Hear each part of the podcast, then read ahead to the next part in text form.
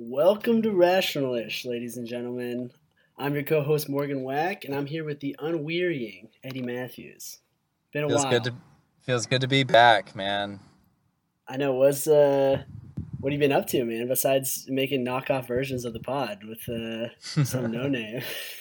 yeah, uh, I moved. Well, no, yeah, I had been. The last time we talked was from San Diego. I moved to Chula Vista, which is the southern, I guess, yeah, geographically, maybe the southernmost city of uh, San Diego. Uh, and it's nice. And there's a Vons and a Target three minutes in every direction. And uh, live next to a golf course, uh, renting a room in a friend's house. It's great. Yeah, I like it a lot.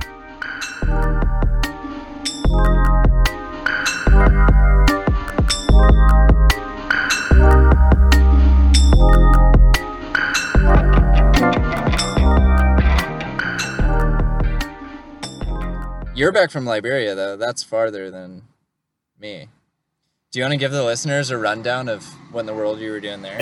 First, I just want to, to make sure that the viewers are aware that I'm, I'm giving Oliver crap, but he actually did a great job, and I'd like to thank him for filling in for me for a little while. Uh, Yeah. Love to have him on sometime when, when I'm around as well. I'm sure we'll have him back. Uh, but yeah, I've been gone. I was He's I I I'll uh, say this about Oliver. He's a really politically astute thinker. Uh, probably more than me. quite. like he's was just. quite a difference on that. We'll have to have him on a, a more serious pod. I say. I say probably more than me as if that's like a huge accomplishment. I was gonna say we have to we gonna have to get him on a different pod then. I know, seriously. Um, no, I just I really enjoy the way he talks about American democracy. It's just very insightful. So that so he could be, you know, other than Tarantino topics, or you know, if we were talking about baseball or something. So, anyways, uh, Liberia.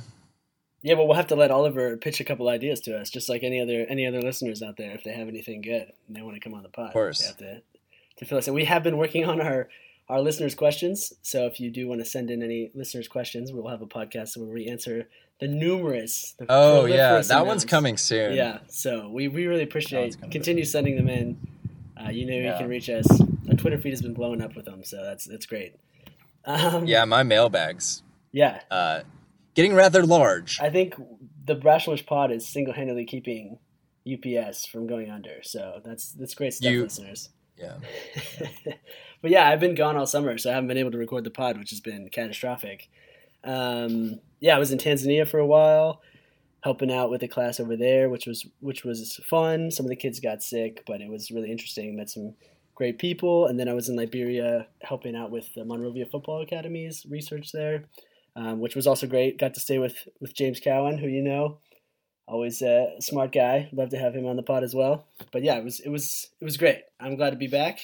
It's been a long couple months, but of course, Rationalish comes first. So it really, it's, it's been unacceptable the break from the pod, and I apologize, listeners. Yeah. Um, do you want to give a little background on what research you're doing in Liberia, or? Sure. Yeah, we were basically just testing the efficacy of uh, the program that they're running there, seeing how essentially the way that these What program? Yeah, so they they're it's a school that uses football as a way of kind of integrating people into an academy program. For our American audience, football, Soccer, you yeah, mean soccer. exactly. Um, and so the typical way that they used to do these impact evaluations was basically just to survey people within the program to see how they're improving, kind of just more like progress scores rather than anything else, which is great, but it's not terrifically effective at sparsing out exactly how impactful things have been because Sure. you you know the kids who are genuine, generally going to be better at soccer are also generally going to be from households where they were able to you know get enough nutrition all these other factors that contribute and unless Yeah. you're able to sparse that out in other ways you Yeah. essentially can't so we did a difference in differences design which Yeah. basically we so they're running a camp and we conducted surveys with the parents and the students of the people participating in the camp and so when they do cut off the students we'll be able to track the ones that made it and the ones that didn't make it over time while controlling for a bunch of these other factors to see how exactly the program is affecting the the ones that were closest to making it, which eliminates a lot of these other factors. Yeah, um, this reminds me of Malcolm Gladwell's, you know, kind of famous, uh, I guess you would say, I don't know, insight uh, about the 10,000 hour rule. And I think it's taken out of context and not, you know, maliciously. It's just, it's taken out of context and misunderstood in terms of people thinking if you practice 10,000 hours things that that makes you an expert, Yeah, right? Um, but the point he was making was more that the people who develop expertise put in 10,000 hours but are only able to put in 10,000 hours because of the larger apparatus of like family support or financial support or um, ge- geography or timing or you know there's a lot of these factors that create uh, the type of like incubator for that expertise if that makes sense Exactly. Yeah. Yeah. So there's all these other factors that you can't really, you can never really account for them, but this is one of the best ways. And if you can get them from the very beginning of the program to the end, they're doing a great Yeah. job of actually trying to assess the exact impact of this program, which is really cool. Well that's a really good segue into what we're talking about today It is. It is meritocracies indeed. Yes, meritocracies, which is again not a very sexy topic, but uh, we're gonna ease. but we're gonna ease back into but it's it. being talked about by two sexy men True, true. So sex appeal is somewhere in the middle. If that's what you're here for, we'll we'll give it our best. Um, you can picture Yeah. us in whatever attire you wish. We're not here to to fetish shame, so you should be good. Should be good. Um, so we're kind of debriefing a uh, article, uh, opinion piece in the Guardian about, uh, I guess you could say meritocracies in general, but specifically as they relate to the UK and one researcher, and then kind of extrapolated to America from there. Mhm. Um, do you want to give the background on how you found this article, why you found this topic interesting? Yeah. So there's been, I, I mean, as much as an uptick in news about meritocracy exists, I think that it has been on the lips of a lot of researchers and and you know heavy thinkers in recent weeks and months because uh, it ties so finely into discussions about inequality and social class that are is ongoing in both the U.S. and the U.K. and other places. And this article essentially was the best of the articles I found, kind of critiquing why exactly meritocracy, which we'll get into, seems like such an obvious good, can actually end up leading to negative results for individuals and also for society. And so this article goes into a, the background of this British thinker who worked for the Labour Party, Michael Young. Michael Young, yes. Um, and Born 1915 in Manchester, died 2002. wow, he lived a while. That's that's pretty good. Yeah, yeah, period 80 time, yeah. 88. Is that how math works? Dude, nice, well done, man. Brilliant. Those are some tough years too. Um, A couple World Wars thrown in there, and Yeah, Yeah. jeez, I can't even Yeah. imagine. Uh, the Angels winning the World Series. oh man, Ugh. that was that's probably what he thinks is the biggest disaster when we said yeah. disasters uh, in that time. Um, yeah, the article is The Myth of Meritocracy Mhm. Who Really Gets What They Deserve by Kwame Anthony Appiah. Um, so, shoot, where do you want to start with this? Well, give us. What do you think? If you could give us a two sentence, one or two sentence background on what exactly you think of when you hear the word meritocracy, what would it be? Oh, he died at 86. I, I'm not 88. I'm not a math person. Come on. if, if this Um, was a meritocracy, we would not be doing well in the math Yeah, department. seriously.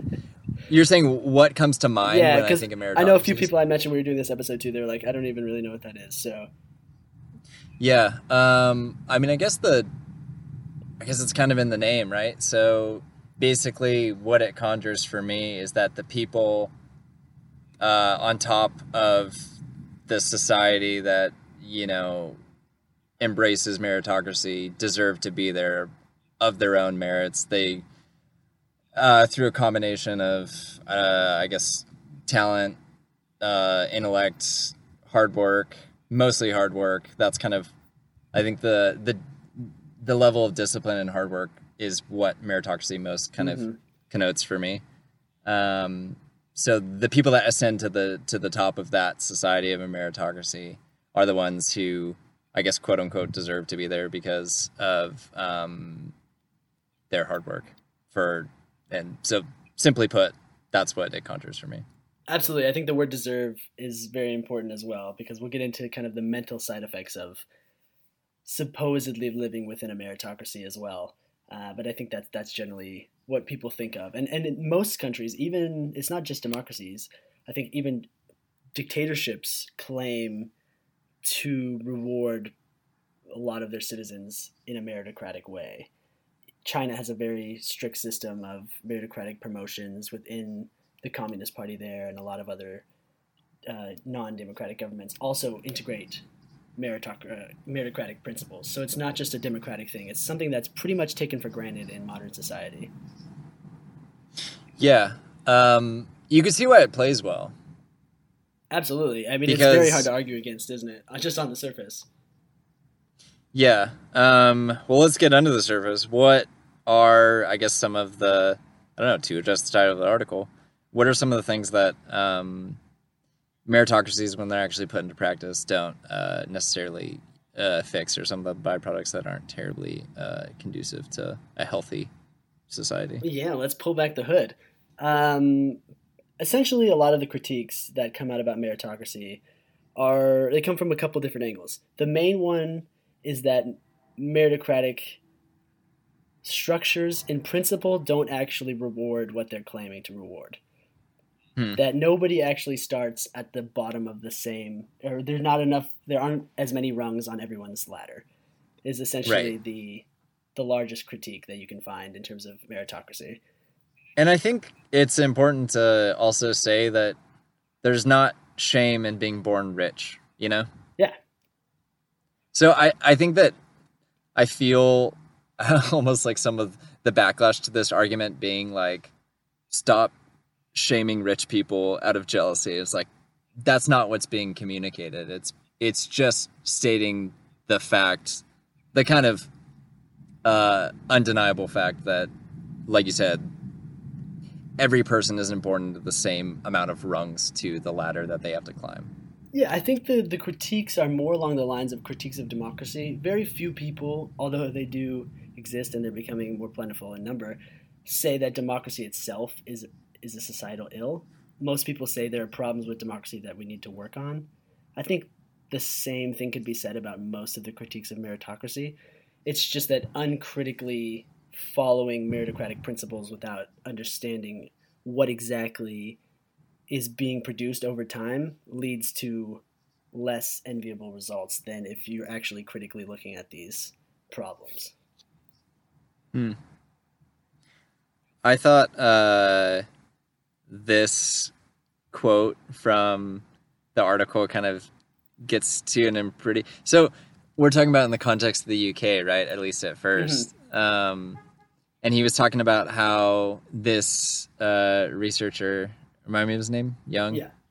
Michael Young? um, was basically trying to create a more equitable society uh, in a Great Britain that he grew up into that was very kind of almost like caste based, you know, Yeah. or the the class the classes were very kind of solidified in the social hierarchy in, in Britain at the time. Mhm. Because it was, I think the Labor Party was formed only 15 years before he was Yeah, born. yeah. So that like political movement was brand new as well.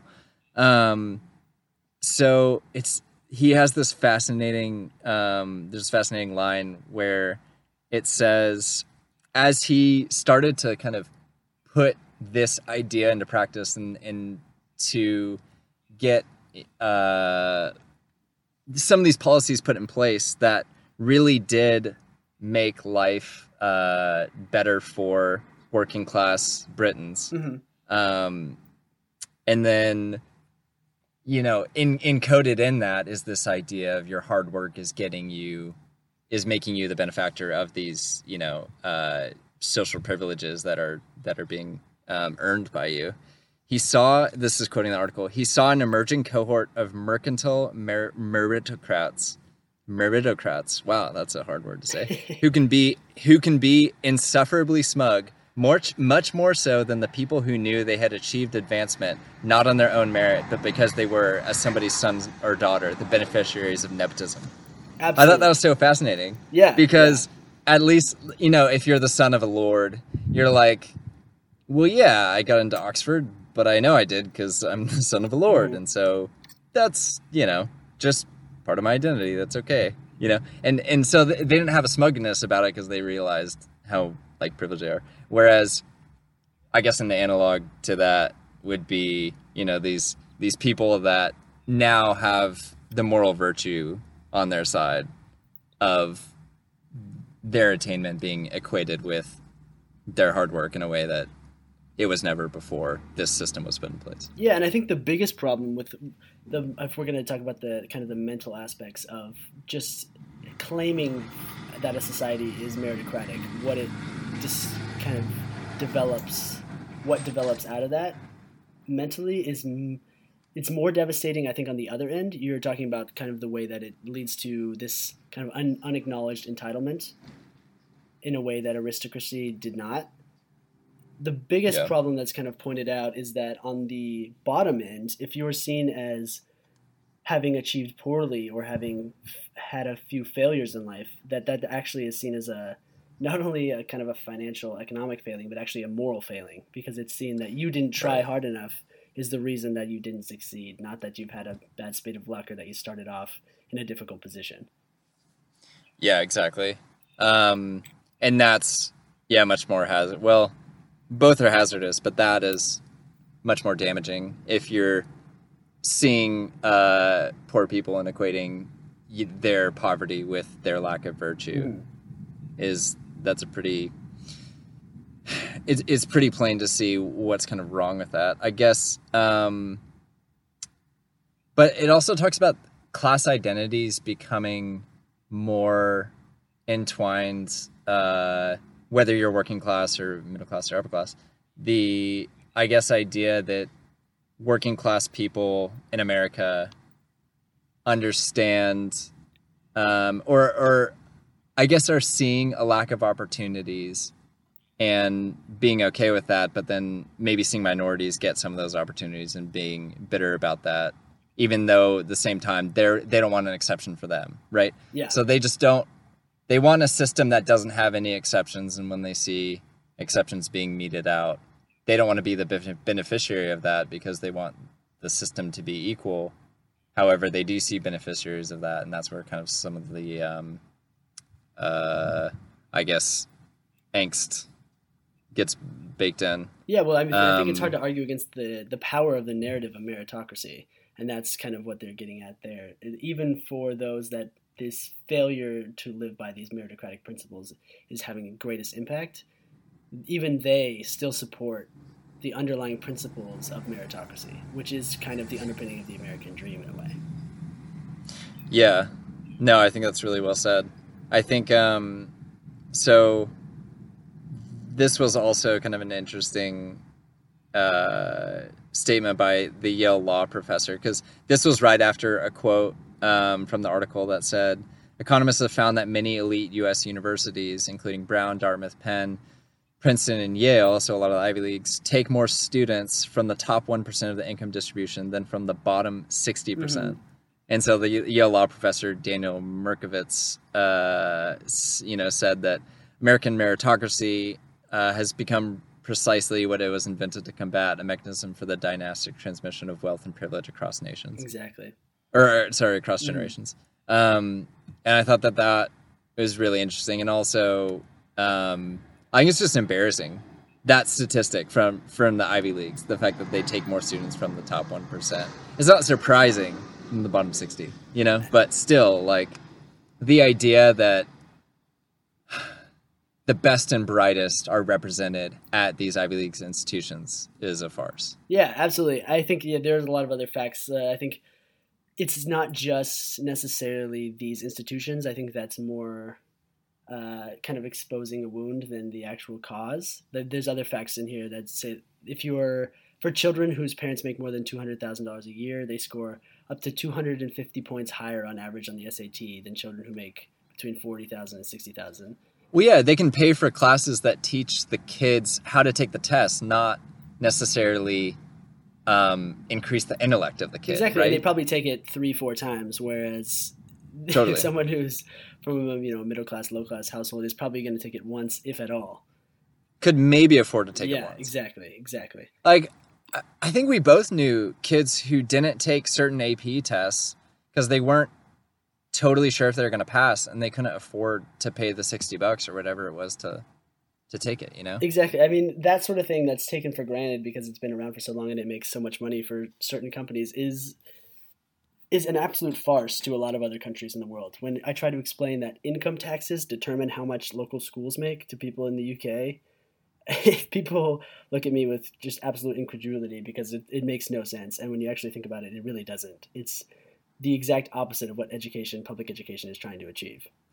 Yeah, I mean, when you think about so Michael Brown, uh, the young man who was shot in uh, Ferguson, Yeah.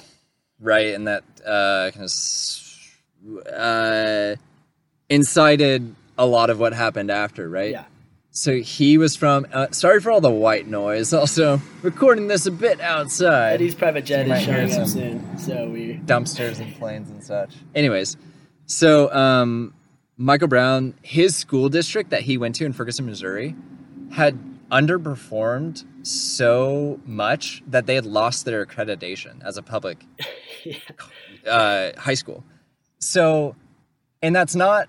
I don't see that as a referendum on the quality of the students. I see that as a referendum on public education not being what it, it's promised to be. Right? it doesn't really make any sense Um, that yeah that students underachieving because a school is underfunded should lead to them not having a local school. It doesn't those It's- incentives it's make ins- absolutely no sense. It's insane to think that money is being allocated based on test scores improving year to year. Yeah. Because it i guess the the argument for being that well, well it incentivizes teachers and and to make better students and get better test scores year to year. Mhm. but if your uh if your teachers if your best teachers are fleeing your school um and you can't make that happen you don't need less money you need more right Yeah. like this God. so anyways it talks the article talks about how education was designed to be something that was that would be you know a mechanism for raising up people um, in this meritocratic system right and to be able to to attain uh, higher classes of society but it's become again kind of like a mechanism for um, essentially well-intentioned parents who um, make a lot of money who want to send their kids to the best school as any parent would want to do uh, end up having a kind of stranglehold on the best institutions from you know age uh, from elementary school all the way up to college right? Absolutely. And i think this is why the admission scandal from how many months ago was that now? Four four or five months ago? The college admission scandal with the, the actresses Right. and things. I think that's why this sort of thing produces so much kind of vitriolic reaction. And things like meritocracy, kind of just gaming the system, doesn't, is because people understand the incentives to want your child to succeed. And they know that if they were in the similar position, they would also send their kid to a fancy private school that has an 80% placement rate in Ivy Leagues. Because Right. why not? If you had that much money, you want your children to succeed but they also want things to be fair and they see meritocracy as being fair. And so when you're trying to game the system in another way, even if your rate of getting in is probably near the same, it's seen as something totally catastrophic and anti American. Right. I mean, yeah, you can see how like difficult this problem is going to be to, I don't know, um, surmount. Like, I think that because it kind of talks about how part of the appeal. So it said, according to Nate Silver, that Trump swept the 50 counties with the lowest income. Mhm. Um, so you can see kind of working class people because it, it goes into the perception of liberals being the coastal elites, right? The ones who are who are gaming the system and not uh, attaining based on their own merit, but because they know how to how to cook the How to books to their favor. Friggin' ocean dwellers. How to swim. yeah, and um, it says, you know, the populace. The quoting the article, they may not call them upper an upper class, but the indices that populists use to define them, money, education, connections, power, would have picked out the old upper and upper middle classes of the last century. Um, so it's this kind of idea that working class Americans, as the article says, again, they feel a sense of subordination derived from a lack of formal Mhm. education, and that can play a part in their politics. Um, so that kind of educated coastal elite, that's where the negative connotation, uh, this article argues, gets conflated with education because it gets conflated with kind of cronyism, not legitimate merit, hard work, you know, sweat and blood and tears. Yeah, and that's why you can understand. I think there was a survey that came out today that said 59% of Republicans don't or see, see universities and colleges as being bad for America. Yeah. And you can understand why when you look at things like this, where it's not necessarily that universities and colleges themselves are doing bad unto America, but their uh, their place within the system is something that allows these differences in social classes and regional differences and disparities to take greatest hold on a society. Yeah, I think this is um, related, but not directly. Um, you know, part of the article is, I think a huge part of Trump's appeal with working class people was that he embarrassed these people that they resent. It was more like it's it was so gratifying for them to see coastal liberal elites just embarrassed that that produced so much like gratification in a way that it was an it, it was overwhelming in some in some respects right Absolutely. I mean, I think that plays into what you were talking about before, where it's seen as though people have this privilege that they've been given, and they also don't acknowledge that privilege. And I think that is playing into the larger debate about social inequality and just politics in general in the United States, like you're saying. Um, and I, one of these other articles, I, I didn't send this to you because it actually just came out today on on the Atlantic, um, but it's by the same author you mentioned earlier. Uh, what, what's his name? Daniel Markovits. oh yeah the yale professor Yeah, so he just released a, an article. I guess he released a book, which we have not read because that's a lot of prep for a podcast. But he released an article summarizing the book, and yeah we don't work that hard come on let's be honest um, we in the meritocracy of podcasts are somewhere somewhere around where we're meant to be. Um, but they basically his argument is is exactly like what you're saying. It's not that the rich are actually working less and gaining more. It's that they're working just as hard, but they're just starting off from such a better position that they're getting even further. right He Right. his basic argument and his is very very uh, different than a lot of these other articles. He's basically saying the way we need to appeal to the rich to kind of turn back this fight for greater working hours and this ongoing process to try to prove that you work harder than everyone else is to go to the rich and basically say, look, the lawyers, the doctors, the bankers, all these positions that the rich end up finding themselves in, the podcast exact hosts podcast hosts just raking it in advertisements. Um, they basically ha- are working three times harder and longer than their parents did one generation ago.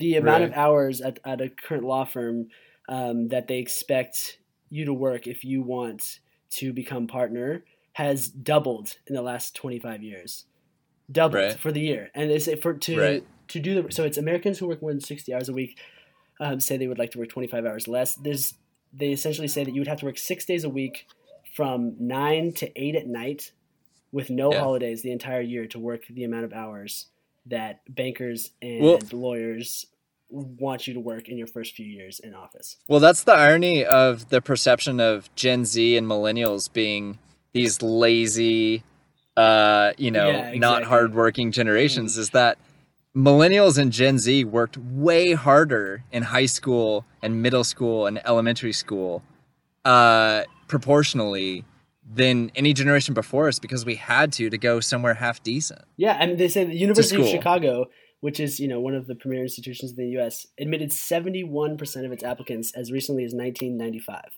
In 2019, it, it admits less than six percent, and costs That's insane. you know five Yeah. times as much, if, Yeah. if not more than that. Yeah. But then, yeah, uh, yeah, the ugh. So, yeah, man, it's an interesting, it's an interesting problem. I think it's this idea that when we say privilege, we don't say that with distaste.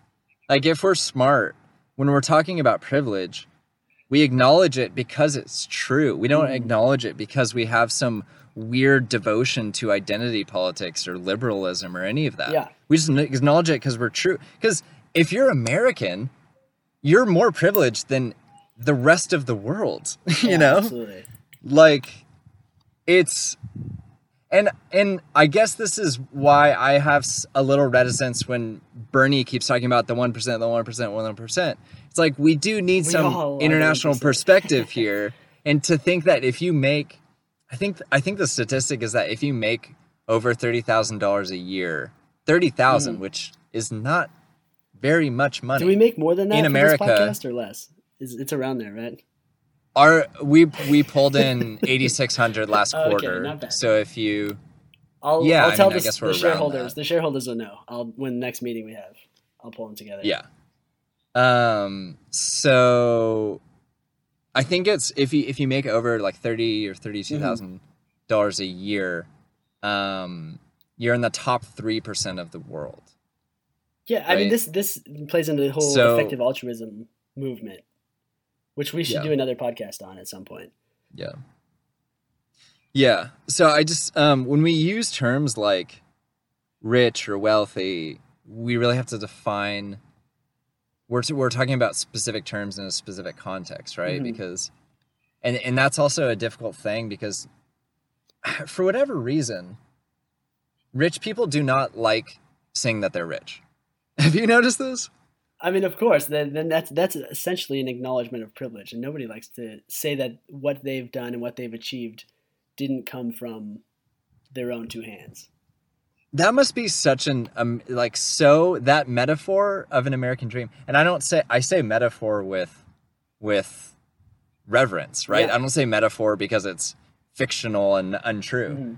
Like that metaphor of the American dream is so it's like archetypal in our DNA as Americans. It's so deep down in us that it really manifests in interesting ways in our language and how we interact with other Americans, you know? Absolutely, I would say And I it's probably the defining characteristic of Americans in comparison to a lot of other countries, if not just what separates America from a lot of Europe. Is the not necessarily the American dream, but the belief in the American dream. Right. I mean, it's kind of next to the Constitution in the sense of something that all Americans can more or less agree on, you know? I would say that there's a lot of crossover. The idea that you have these infallible freedoms is, in a way, the underpinning for the American dream. That it's Yeah. not going to be, there aren't going to be these structural discriminations against you. And if you make it here and you can claim to be American, then you have a chance to succeed just like anyone else. Yeah. I mean, I guess that I don't say privilege and rich with disdain because we are privileged and rich. Um, and there are I, there are certainly some liberal people who do say those terms with disdain, and that's not great. Um, but I think that what like what is the harm in acknowledging in, in acknowledging your privilege and talking about that in a constructive way that that informs your worldview and your society? Like, why would that? I, I just this idea that we're shaming ourselves and each other with privilege and who has more privilege and who has less privilege i think is uh, counterproductive, to say the least. I think it gets slotted into you know it gets slotted into these two different arguments about whether you worked hard because of the fact like what we talked about earlier. In a meritocratic society, your success is seen as a result of your amount of the amount of work you've done. And so when we try Right. to bring nuance into that and say, well, wait a second, you've actually achieved this partially because of the position you started, not fully, it becomes, well, you fully were able to achieve this because of where you started. Instead of saying, well, you had a head start, but you also worked very hard and you were able to beat out all these other people who had that same head start. It's a conversation Yeah. about you having this position at all and Yeah. nothing else, everything else gets discounted. Yeah, that's a really, really like deep divide in terms of like one of the core principles of conservatism, one of the core principles Mhm. of liberalism is that I, I, I dare you to find a conservative person on TV who acknowledges their privilege and doesn't just immediately talk about how hard they work to get to where they are. You know Absolutely. And it doesn't have and to be and and either one. I assume I assume the counter argument to a certain degree. Well, no, I think you're probably a lot more likely to find a liberal person on TV or a liberal politician who would say that they also worked hard, that what they got wasn't just because of their privilege, you know? Yeah.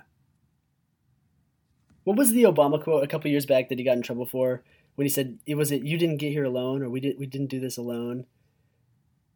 Do you remember Yeah. that controversy? That was essentially I the don't. same. But I was irate.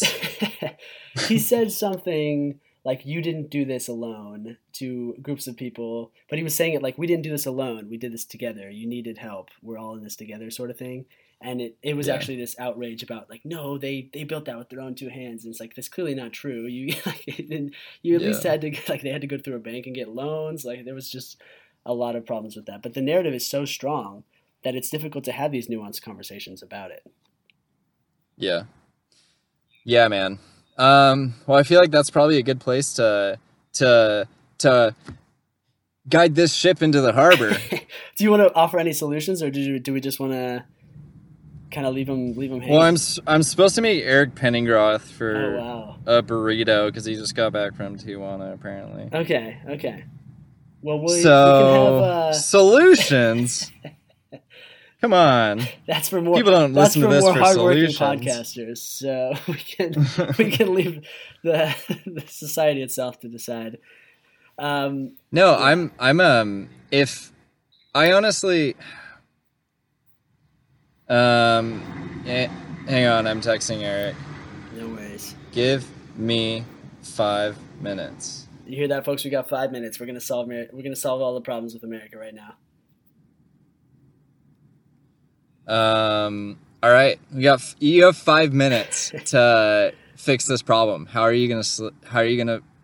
How are you gonna provide a solution to salvaging the virtues of a meritocratic society without, um, you know, re-instigating all of the negative byproducts?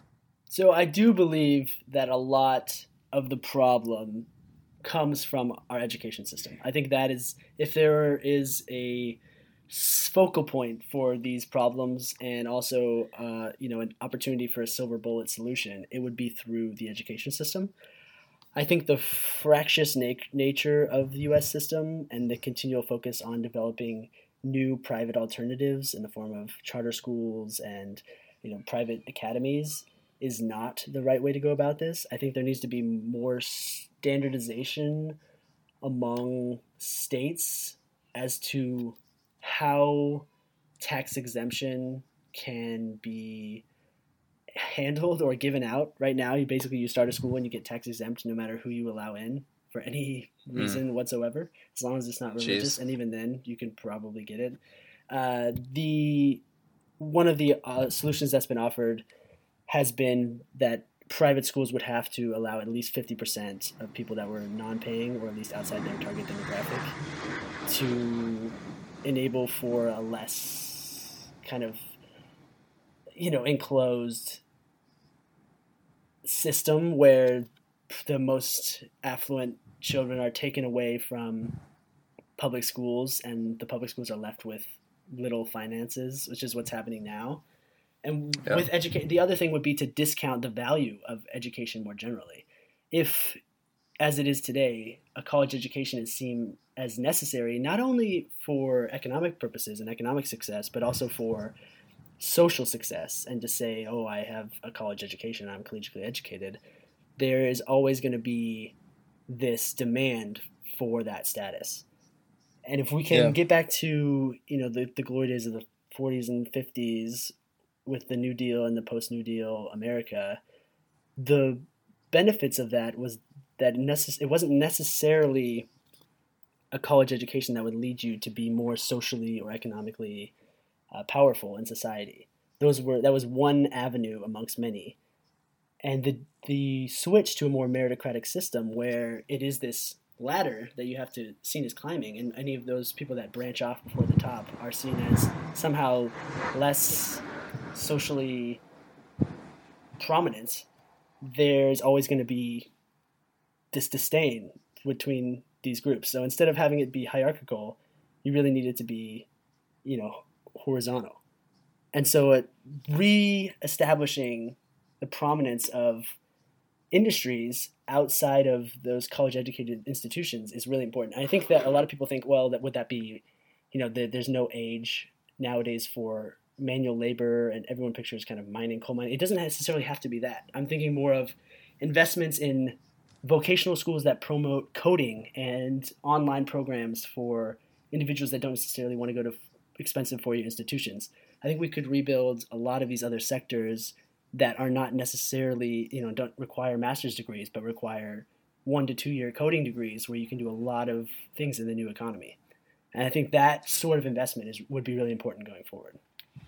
Yeah, no, I completely agree. I think um, I was just talking about this last night uh, about how the reason why the universities aren't as under threat as they probably should be Mhm.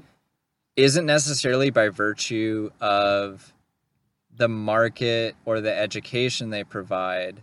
It's by virtue of accreditation And lack like of it's alternatives. it's and w- precisely because the, there are alternatives there's i mean you can find anything online you can t- train yourself in almost anything like Yeah. all of the resources are there except for a an accreditation that is established as legitimate with uh, the business world and with you know uh, the professional world at large and that's needed so- to have the social viability that comes along with a Yeah. college degree. Yeah.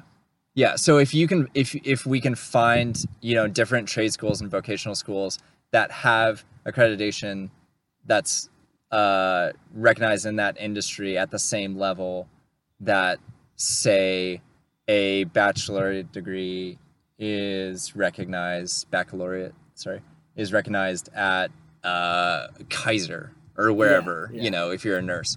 Um that's kind of what we need to work on is accreditation, which is a strange.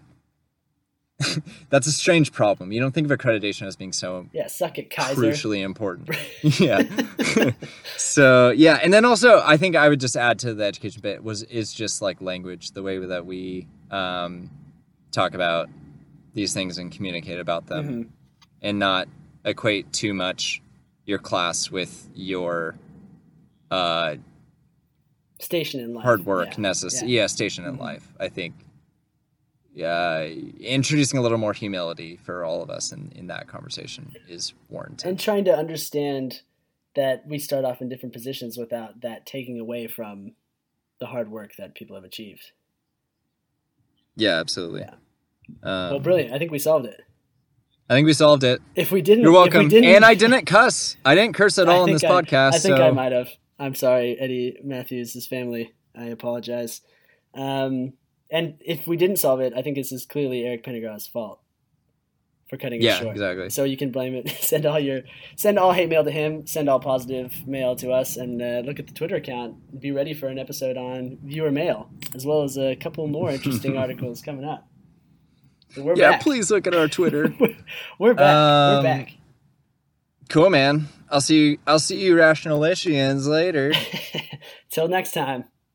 Adios. boom